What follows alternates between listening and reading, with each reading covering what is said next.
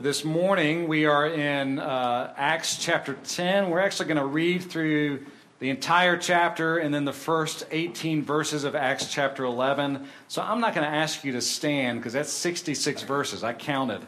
Um, so you don't have to stand for this, but we'll be reading all of that. And the reason we're doing that is because the reason I'm doing that is uh, this. This is one large section uh, that kind of covers the same event. It's a lot of repetition, some development of the story, but it seemed best to cover the whole thing in one swoop. So that's what we're going to do uh, this morning. So, Acts chapter 10.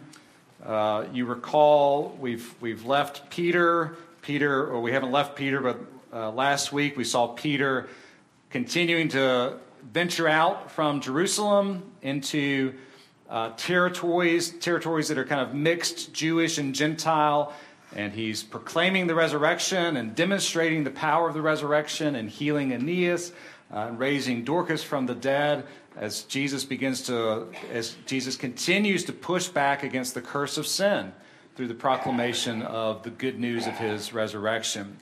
We pick up from that scene now as uh, things begin to move even further into uh, Gentile territory as Peter begins to proclaim the gospel uh, now outside of uh, kind of those early Jewish believers, but now bringing the gospel for the first time uh, to a Gentile group outside of Jerusalem. So that's, that's where we are. It's a major transition in the book of Acts, which is why Luke spends 66 verses telling us about it. Uh, so give your attention, if you will, to God's word. Acts chapter 10, verse 1. At Caesarea, there was a man named Cornelius a centurion of what was known as the Italian cohort, a devout man who feared God with all his household, gave alms generously to the people, and prayed continually to God.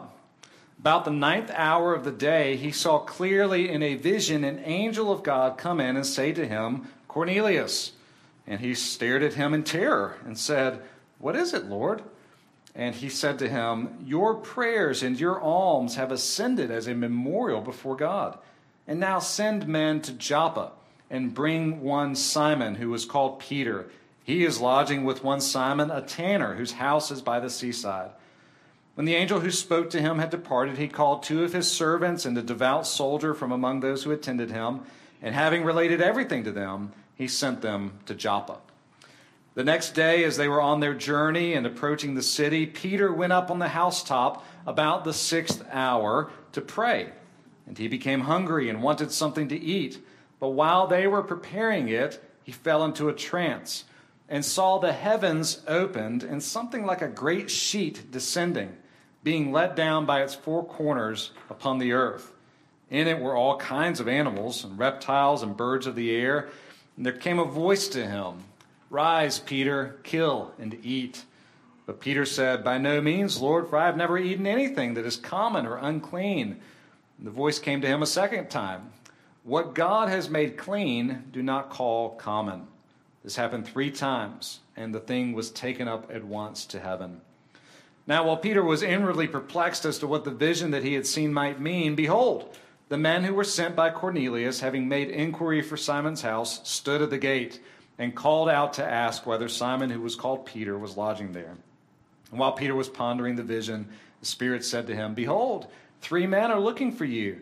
Rise and go down and accompany them without hesitation, for I have sent them. And Peter went down to the men and said, I am the one you're looking for. What is the reason for your coming? And they said, Cornelius, a centurion, an upright and God fearing man who was well spoken of by the whole Jewish nation, was directed by a holy angel to send for you to come to his house and to hear what you have to say. So he invited them in to be his guest. The next day he rose and went away with them, and some of the brothers from Joppa accompanied him. And on the following day they entered Caesarea. Cornelius was expecting them and had called together his relatives and close friends. When Peter entered, Cornelius met him and fell down at his feet and worshiped him. But Peter lifted him up, saying, Stand up, I too am a man. And as he talked with him, he went in and found many persons gathered. He said to them, You yourselves know how unlawful it is for a Jew to associate with or to visit anyone of another nation. But God has shown me that I should not call any person common or unclean. So when I was sent for, I came without objection. I asked then why you sent for me.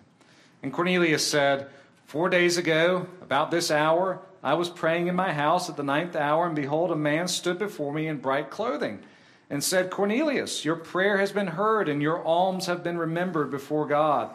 Send therefore to Joppa and ask for Simon, who is called Peter. He is lodging in the house of Simon the tanner by the sea. So I sent for you at once, and you've been kind enough to come. Now, therefore, we are all here in the presence of God to hear all that you have been commanded by the Lord. So Peter opened his mouth and said, Truly, I understand that God shows no partiality, but in every nation, anyone who fears him and does what is right is acceptable to him. As for the word that he sent to Israel, preaching good news of peace through Jesus Christ, he is Lord of all, you yourselves know what happened throughout all Judea, beginning from Galilee after the baptism that John proclaimed, how God anointed Jesus of Nazareth with the Holy Spirit and with power he went about doing good and healing all who were oppressed by the devil, for God was with him. And we are witnesses of all that he did, both in the country of the Jews and in Jerusalem. They put him to death by hanging him on a tree. But God raised him on the third day and made him to appear, not to all the people, but to us who have been chosen by God as witnesses, who ate and drank with him after he rose from the dead. And he commanded us to preach to the people and to testify that he is the one appointed by God to be judge of the living and the dead. To him, all the prophets bear witness that everyone who believes in him receives forgiveness of sins through his name. While Peter was still saying these things, the Holy Spirit fell on all who heard the word. And the believers from among the circumcised who had come with Peter were amazed because the gift of the Holy Spirit was poured out even on the Gentiles, for they were hearing them speaking in tongues and extolling God. Then Peter declared, Can anyone withhold water for baptizing these people who have received the Holy Spirit just as we have? And he commanded them to be baptized in the name of Jesus Christ. Then they asked him to remain for some days. Now the apostles and the brothers who were, with, who were throughout Judea heard that the Gentiles also had received the word of God. So when Peter went up to Jerusalem, the circumcision party criticized him, saying, You went to uncircumcised men and ate with them. But Peter began and explained it to them in order. I was in the city of Joppa praying, and in a trance I saw a vision, something like a great sheet descending, being let down from heaven by its four corners, and it came down to me. Looking at it closely, I observed animals and beasts of prey and reptiles and birds of the air. And I heard a voice saying to me, Pete, Rise, Peter, kill and eat. But I said, By no means, Lord, for nothing common or unclean has ever entered my mouth. But the voice answered a second time from heaven, What God has made clean, do not call common. This happened three times and was all and all was drawn up again into heaven. And behold, at that very moment, three men arrived at the house in which we were, sent to me from Caesarea. And the Spirit told me to go with them, making no distinction. These six brothers also accompanied me, and we entered the man's house. And he told us how he had seen the angel stand in his house and say, Send to Joppa and bring Simon, who was called Peter. He will declare to you a message by which you will be saved, you and all your household. As I began to speak, the Holy Spirit fell on them, just as on us at the beginning. And I remembered the word of the Lord, how he said, John baptized with water, but you will be baptized with the Holy Spirit. If then God gave the same gift to them as he gave to us when we believed in the Lord Jesus Christ, who was I that I could stand in God's way? When they heard these things, they fell silent, and they glorified God, saying, Then to the Gentiles also God has granted repentance that leads to life. Grass withers and the flower fades, but the word of our God endures forever. Would you pray with me? O Lord, you send forth your word, and you promise that it will not return unto you void, but will accomplish the very purpose for which you send it. And so, Lord, we pray that you would accomplish in us your purposes by your word and by your Holy Spirit. Give us understanding and insight into your word. Help us to receive it with faith and love. to lay it up in our hearts and to practice it in our lives. Change us, we pray. We pray that in all things we would see Jesus, for we ask it in his name. Amen. In 1792, uh, uh, an Englishman named William Carey published a book that uh, turned the English speaking church upside down, uh, or more rightly, right side up. Uh, the title of that book, classic 18th century title of books, An Inquiry into the Obligation of Christians for the Conversion of the Heathens. I don't know that that would get much play on the bestseller list nowadays, but that was how they titled books back then. It's a book in which uh, Carey argues in favor of the church doing foreign missions. Now, we might think, why would you have to argue in a book that the church should do foreign missions? It seems like uh, just what we ought to do. But in Carey's day, the church, uh, particularly the church in England, uh, had come to believe that the Great Commission had only been given to the apostles and was not really kind of part of their concern uh, as, as the church, unless it was somehow connected with colonialism. And so they, the church said, we don't have any obligation with converting the heathens, as they were called at that point. Carey had spent years pushing back against this uh, attitude, this view in the church. And on one occasion, he, he had presented his arguments, his case, to a group of ministers in uh, England, and one famously stood up and said to him, Young man, sit down. When God pleases to convert the heathen, he will do it without your aid or mine. In other words, this is not our concern.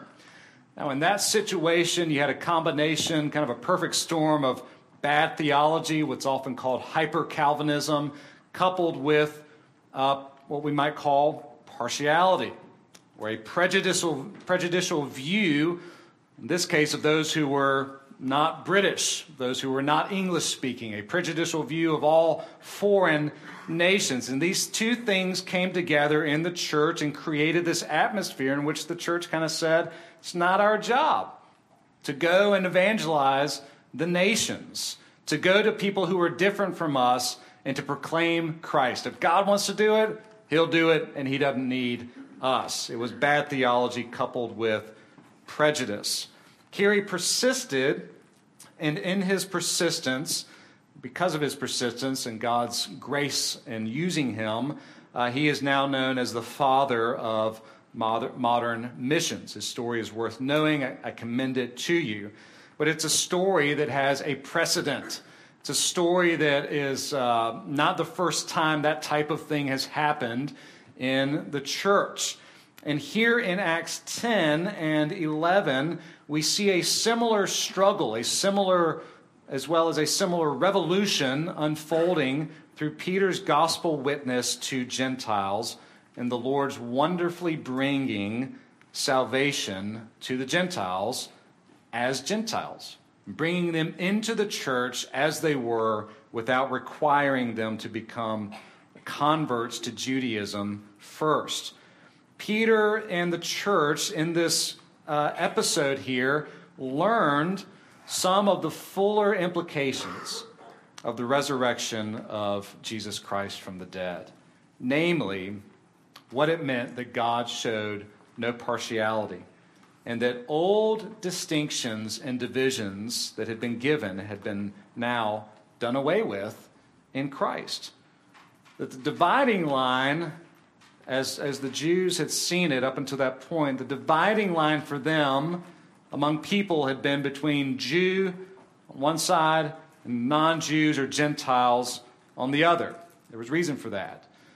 But in this, they learned that the dividing line among people is no longer Jew or Gentile, but rather those who have faith in Jesus as the Messiah, the Christ, and those who do not, regardless of national, social status, ethnicity, whatever else you want to add to that. It was a big lesson, one that Luke spends 66 verses to drive home and then repeats again later in Acts chapter 15. So let's walk through kind of the main big points of this lengthy story as we've read it. First thing we need to know is that part of what had happened uh, among the Jews at this point is that a special status given to them by God had kind of morphed and changed into a presumed partiality towards them as Jewish, as Israelites, as God's special people. And you kind of see this in Peter. He, he is struggling to understand how he, as a Jew, should relate to Gentiles. I don't think Peter has any qualms about sharing the good news of Christ's resurrection with people who weren't Jewish. I don't think Peter's struggling with that. But he is certainly struggling with how do I maintain this special status as a Jew, Israelite, part of God's chosen people, while interacting with non Jews, with Gentiles who need to hear the gospel. And in Peter's day, this kind of tension in the Old Testament had uh, kind of morphed into this view of partiality. In the Old Covenant, God's people were separated. They were distinct from all the other nations. God chose Israel, He chose Jacob and Jacob's descendants and made promises to them as a people and, and separated them out from the rest of the nations and said, You are my people. You are my special people. And He made covenants with them that He did not make with the rest of the nations. And along with that, He gave them uh, what we call the, we often call it the holiness code. So this is, uh, if you're reading through the Bible and you're trying to go all the way through and you're starting in Genesis and you get through Genesis, it's exciting, it's an amazing story, and you get through Exodus, and it's an amazing story, and then you get to, what's the third book of the Bible? Leviticus, and thing the, the, the wheels get stuck in the mud a little bit. It's a little harder to get through. This is where all of those uh, holiness codes are. All these uh, laws and regulations and, and distinctions between things that are clean, things that are unclean, things that make you unclean, and what you have to do to be clean. Uh, and we call these ceremonial laws. There's civil laws, there's the moral law, which still continues, summarized in the Ten Commandments, but then there are all these ceremonial laws in the Old Testament how you plant your crops, what kinds of fabrics you can wear, what to do if you've got like, you know, a little infection on your arm, and, and how all of these laws and regulations given to the people of God, the Israelites, to set them apart as holy unto the Lord. And, and the main point of all those laws was for God to say, I am a holy God, and I am drawing near to you, and you are to draw near to me. But you've got this problem of sin. And I'm going to highlight it with all of these laws to show you that I am holy. And if you're going to draw near to me, you must come on the terms that I set. And specifically, you must come through sacrifice, through the shedding of blood for the forgiveness of sins. And that distinction between God's holiness and our sin is kind of magnified in all of these laws. But the point of all those laws was for God to say, you are my people. But the point of God saying to them, You are my people, was not so that it would just terminate with them. All the way throughout the Old Testament, there's a consistent theme, a consistent message. God says to his people, I choose you to be mine so that you will be a blessing to the nations. And in the Old Covenant, the way that worked was if you wanted to be part of God's people, guess what you had to do? you had to come into Israel. You've got examples of this throughout the Old Testament. Um, Ruth, a Moabite, she's brought into Israel. She's brought into God's people. Rahab, uh, the, the prostitute in Jericho, she's brought into God's people. She's made part of God's people by belonging then to the nation of Israel. The Gibeonites in the book of Joshua, they're brought in, a foreign nation. They become, through covenant, Israelites. They're brought into Israel in that sense, into the people of God.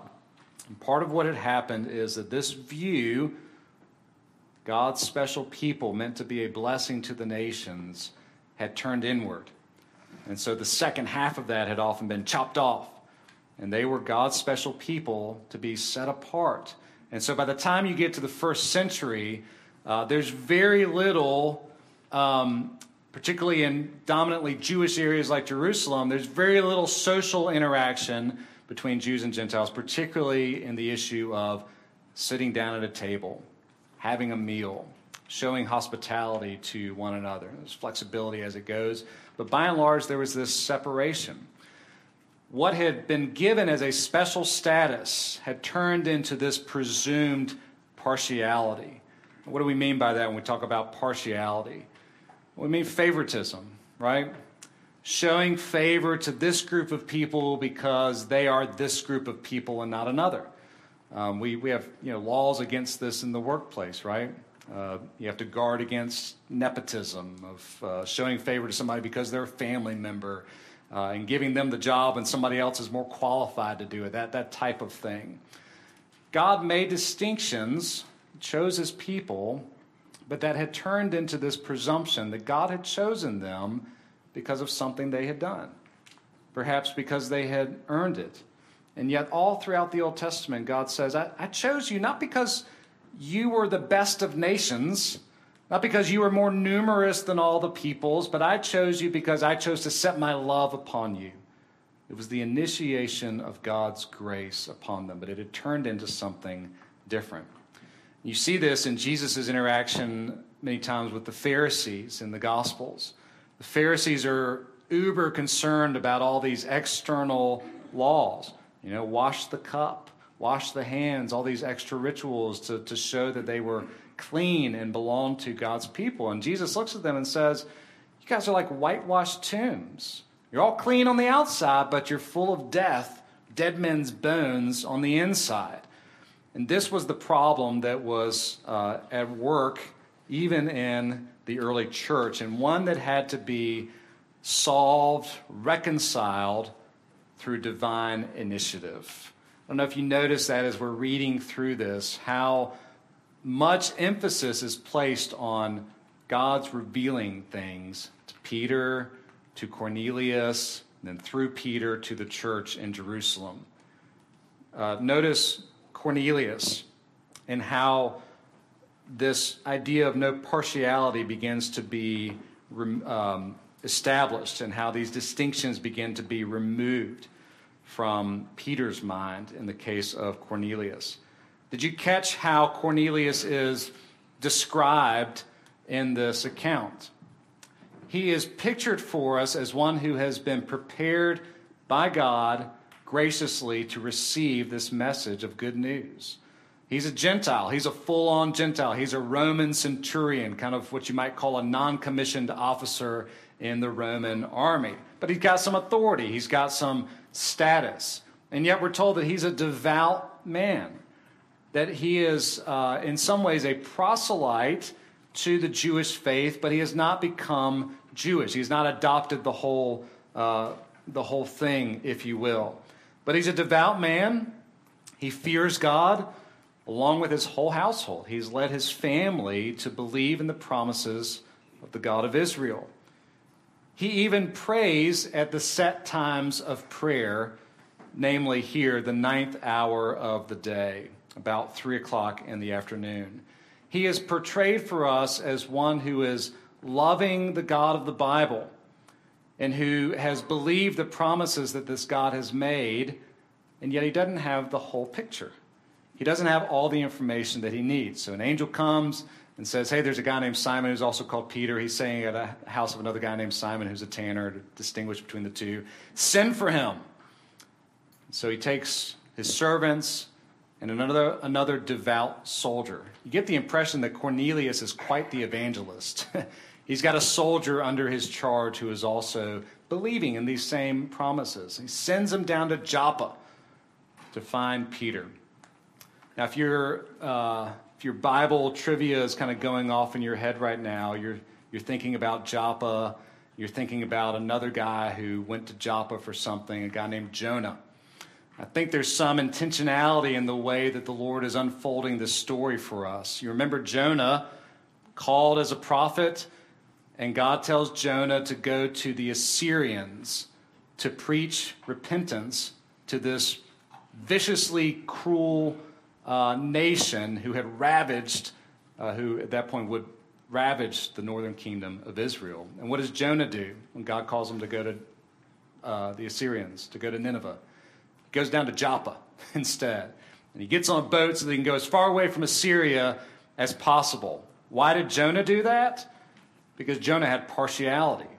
Jonah thought those nasty Assyrians in Nineveh, they have no right to even hear the good news of repentance. They have no right, they are not candidates to even hear the possibility that there is salvation for them. And so Jonah runs and he starts at Joppa. But when you get to Peter, Peter too has been prepared for this massive shift in the way he was to think about who belongs to the people of God.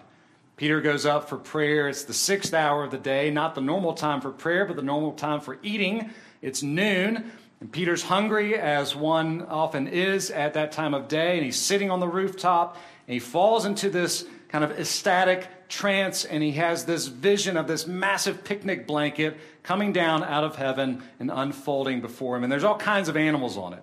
There's clean animals, there's unclean animals, and he hears this voice Rise, Peter, kill, and eat. And notice as Peter struggles through this, how the Lord is preparing him and changing him. He says, by no means, because I've never eaten anything unclean. He's, he's a good Jew, he's a faithful Jew. He has followed these laws, and God had to reveal to him that these laws were preparatory, that they were temporary. And now, with the coming of Christ and his death and resurrection, these are no longer the things that distinguish one group of people from another. And so you notice it has to happen three times. And God says to him, What God has made clean, no longer call common, no longer call unclean. You see, Peter, Peter was concerned not for the people who might be considered unclean, which was the point of the food. Peter was concerned that he might somehow be blemished by his interaction with them. And he needed the Lord to reveal to him what he needed to do. So he goes. He comes out of this vision. The three men show up. They're looking for him. The Holy Spirit says to him, Go without hesitation, which is another way of saying, Go with them without making a distinction between yourself and them as Jew and Gentile. He's starting to tear down these distinctions. So he goes with them. They lead him, they stay overnight with him, kind of the beginning of these barriers coming down. He welcomes them in as house guests. And the next day, they make their way, they begin to make their way to Caesarea. They arrive in Caesarea. Cornelius sees Peter, falls down before him, explains why he has asked him to come. Of course, Peter says, Get up. Uh, and Peter says, Why am I here? Cornelius says, we, we need to hear good news from you. And so Peter begins to preach. So there's been this preparation for Peter to understand what it means that God shows no partiality. And now, as Peter begins to preach, he sees what it means in real time. Notice the content of Peter's message here. It should sound familiar. Peter talks about Jesus being anointed with the Holy Spirit, doing good healing those oppressed by the devil. And then he describes Jesus as being hung on a tree. Now that's interesting. Why does he describe Jesus as being hung on a tree rather than as being crucified on a cross? In Deuteronomy, uh, Moses says that all those who are hung on a tree are considered as cursed. And so you're not to leave them overnight hanging on the tree, you take them down. It's a sign of being cursed. Peter is picking up on that language as a way of saying to them and recognizing the curse of sin that is upon all people, not just Israelites and not just Gentiles, but upon all people as sinners.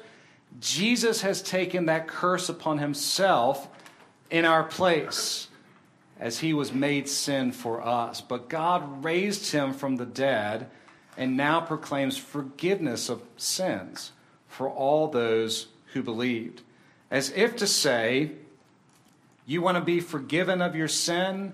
You want to know what this good news of peace is? It's not about where you come from. It's not about your ethnicity, your social, economic status. It's not about your uh, political party. Uh, it's not about any of these things that are just added extras to who we are. The forgiveness of sins is available to all who believe. Which is why Peter says at the beginning, I see now that God shows no partiality, but anyone from any nation who fears him is acceptable to him. Meaning, not that everybody who fears him is saved, but that anybody can come to him simply on the basis of faith, that they don't have to be brought into Israel, the Jewish nation, in order to come to Christ as Savior. The sole requirement for forgiveness is repentance and faith. Two sides, same coin. Notice that Peter leaves out the mention of the Holy Spirit being poured out upon the church at Pentecost. And why does he leave that out? Because the Holy Spirit comes as he did at Pentecost. Notice what it says in verse 44. While Peter was still saying these things, the Holy Spirit fell on all who heard the word. God initiated it. He didn't wait on Peter to give the invitation. He didn't wait on Peter to say, Now you must repent and believe in order to be saved. The Holy Spirit just comes graciously, just like he did at Pentecost, upon all of these people who were not circumcised. The men were not circumcised. They weren't observing all the dietary laws that, that set the Jewish people apart from the rest of the nations.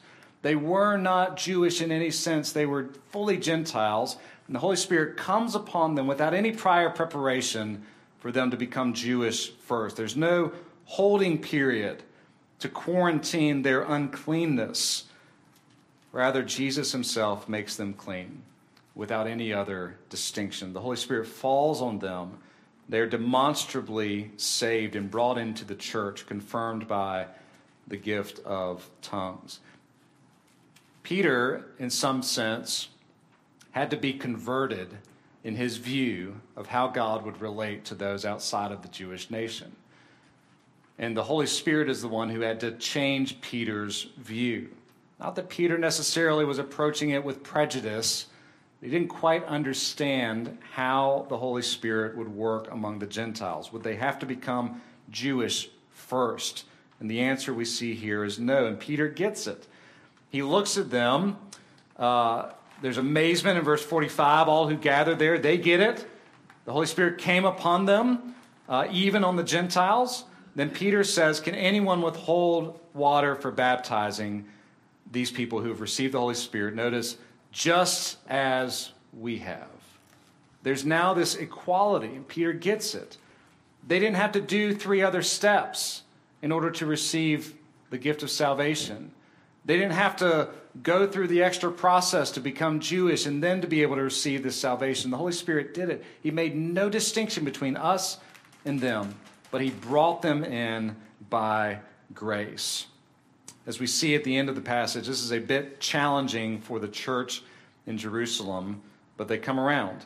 And as Peter explains again his vision, Cornelius' vision, and then what they saw the Holy Spirit do, notice again the emphasis on their equality. In verse 17 of chapter 11, if then God gave the same gift to them, just as he gave to us when we believed in the Lord Jesus Christ, who was I that I could stand in God's way? And then at the end of verse 18, the church there falls silent. They glorify God, saying, Then to the Gentiles also, as Gentiles, God has granted repentance that leads to life. In other words, God took the initiative, and if God shows no favoritism, no partiality on the basis of nation, background, or anything else, then the church gets the message they should not either. This is a massive shift uh, in the early church, one which we often don't appreciate. Uh, that this division between Jew and Gentile, which had been long standing and it turned into things that it wasn't intended to be originally, is now torn down so that Paul in the letter to the Ephesians can say that there were those who knew the covenants, God's promises, and those who were strangers to those covenants. They were outside of God's household, but they've all been brought in through one Lord Jesus Christ. And these two groups have been made one in Jesus. One church, multiple nationalities, multiple ethnicities, all coming through now on the basis of faith in Jesus. What are we to make of this, or what ought we to do as we uh, take away application for us from this passage? Uh, let me just make a few points here. One, we see in Cornelius that the Lord prepares people. Uh, the Lord prepares people ahead of time to receive the good news. Cornelius had been devout man, praying, seeking the truth. He wasn't really converted from unbelief to belief. He was just brought kind of out of the old into the new. And he got the extra details of the story of who Jesus is and, and the need for faith in Jesus as the promised Messiah. And Cornelius is brought in, but the Lord had prepared him. He had softened his heart and prepared him to receive this news. And the Lord still does that today. The Lord is preparing people all around you who need to hear the good news, who need to know that there's a Savior and that there's forgiveness of sins for all who believe in Jesus Christ. And so the call for us is to simply be intentional, to look for God sovereignly working, to look for opportunities as they arise, and to do what Peter did say the good news and trust the Holy Spirit to do the rest. God still prepares people. Sometimes He prepares them through questions that they have. Sometimes He prepares them through heartache, things that are difficult, and they're looking for answers and comfort and relief, and they need to find it in Jesus. Sometimes people simply have part of the story, but not the whole story, and they need someone to tell them the rest of the picture. Secondly, don't make distinctions where God has not made distinctions. Let, let us not be those who show partiality. Uh, there's a story that's often told, I don't, I don't know if it's true or not, but I've, I've heard it or read it at least, uh, that when um, Mahatma Gandhi was a law student in England, he was from India but had come to England to study law, that he had begun to read the New Testament. He was a Hindu, obviously coming from India, but he was reading the New Testament. He was learning about Jesus, and he began to wonder if this Christian message this person, Jesus, was maybe the solution to all the problems that India was facing with their caste system, all these different levels of people and the way they uh, made distinctions in India. He was seeing their problems with this, and maybe this message of the New Testament was a way to overcome some of those things. And so he decided he would go to a worship service in a Church of England uh, there. In uh, as he approached the door, it said that one of the people greeting there turned him away and said, You need to go worship with your own people. And uh, he left. And who, you know, he said, Well, if, if the Christians have a caste system too, then I guess I'll just remain a Hindu. His view of Christianity changed not because he encountered Jesus, but because he encountered Christians who showed partiality, at least as far as the story goes. Whether the story is true or not, I think we can all say that we know that experience, and we've probably seen it either in ourselves or in others. God calls us not to make distinctions where He has not made distinctions, not to draw lines where He has not drawn lines, but to know that the good news of Jesus, who is Lord of all and who is risen from the dead, and through whom anyone can have forgiveness of sins who believes in Him, Jesus calls us to share that good news with anybody, not being concerned whether we'll get blemished or be considered unclean for interacting with certain people that we may not want to, but to believe that this good news has gone out from us as the church is called to be the light of the world. Whereas under the old covenant, to be part of the people of God, you had to come into Israel. Now, under the new covenant, Jesus says, Go Go to all nations and make disciples of all nations, baptizing them in the name of the Father and the Son and the Holy Spirit. He is the one who sends us out. And so, where He has not drawn lines, we ought not to draw lines either. Finally, I think we need to see that in this story, repentance is the hinge on which everything else turns.